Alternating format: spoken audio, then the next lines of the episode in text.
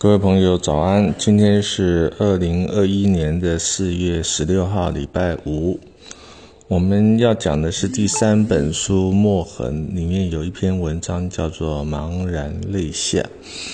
那这篇文章这是一首诗啊，主要是讲到志向。我记得读小学的时候呢，我们都要写作文，那国文老师都会写说啊，我的志愿，我的志向啊。那大部分的同学呢，都会写说要当老师、当邮差，有人说要当总统啊，或是当体育健将。每个人都有不一样的、呃、憧憬、梦想。那一瞬间呢，大家都长大了，现在都是五十几岁的人啊，所以呢，就有一些感啊、呃、感慨。我们来看一下这首诗怎么写的。活到半百，才突然想到什么是人生的志向，活到半百才突然问起什么是自己的人生观。这些曾经很八股的问题，早随着小学毕业一起遗忘。什么志向，什么方向，也与尘土一同埋葬。教室的粉笔与黑板也不再庄严与闪亮。什么是人生的志向，迄今也没有兴趣去想象。前不见自我理想，后不见努力插秧。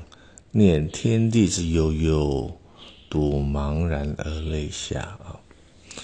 那我曾经问过目前在担任国小校长的朋友啊，现在国小里面教室都贴了什么字啊？在我们以前呢、啊，就是礼义廉耻啊，或是要珍惜时光啊，要努力上进啊等等的勉励的字眼啊。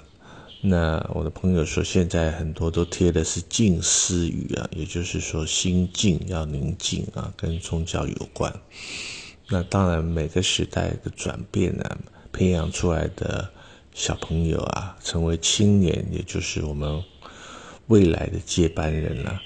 老实说，这一代的年轻人，我们怎么看都跟我们都不一样啊。那外表都是长得蛮像的啊，一代一代，但是思考方向啊，判断啊，啊价值观啊，言行举止啊，倒是有跟我们很大的落差啊。不过地球呢是一直在轮转啊，时空转变啊，我们也不要去呃挑剔太多吧，用平常心啊，看着自己啊走向五十岁、六十岁、七十岁、八十岁。那年轻人总是一天一天长大，总是会接班啊。我们用平常心来看待一切。好，现在呢是礼拜五，也就是小周末了。那先跟各位啊、呃、说一声小周末愉快，谢谢您的聆听。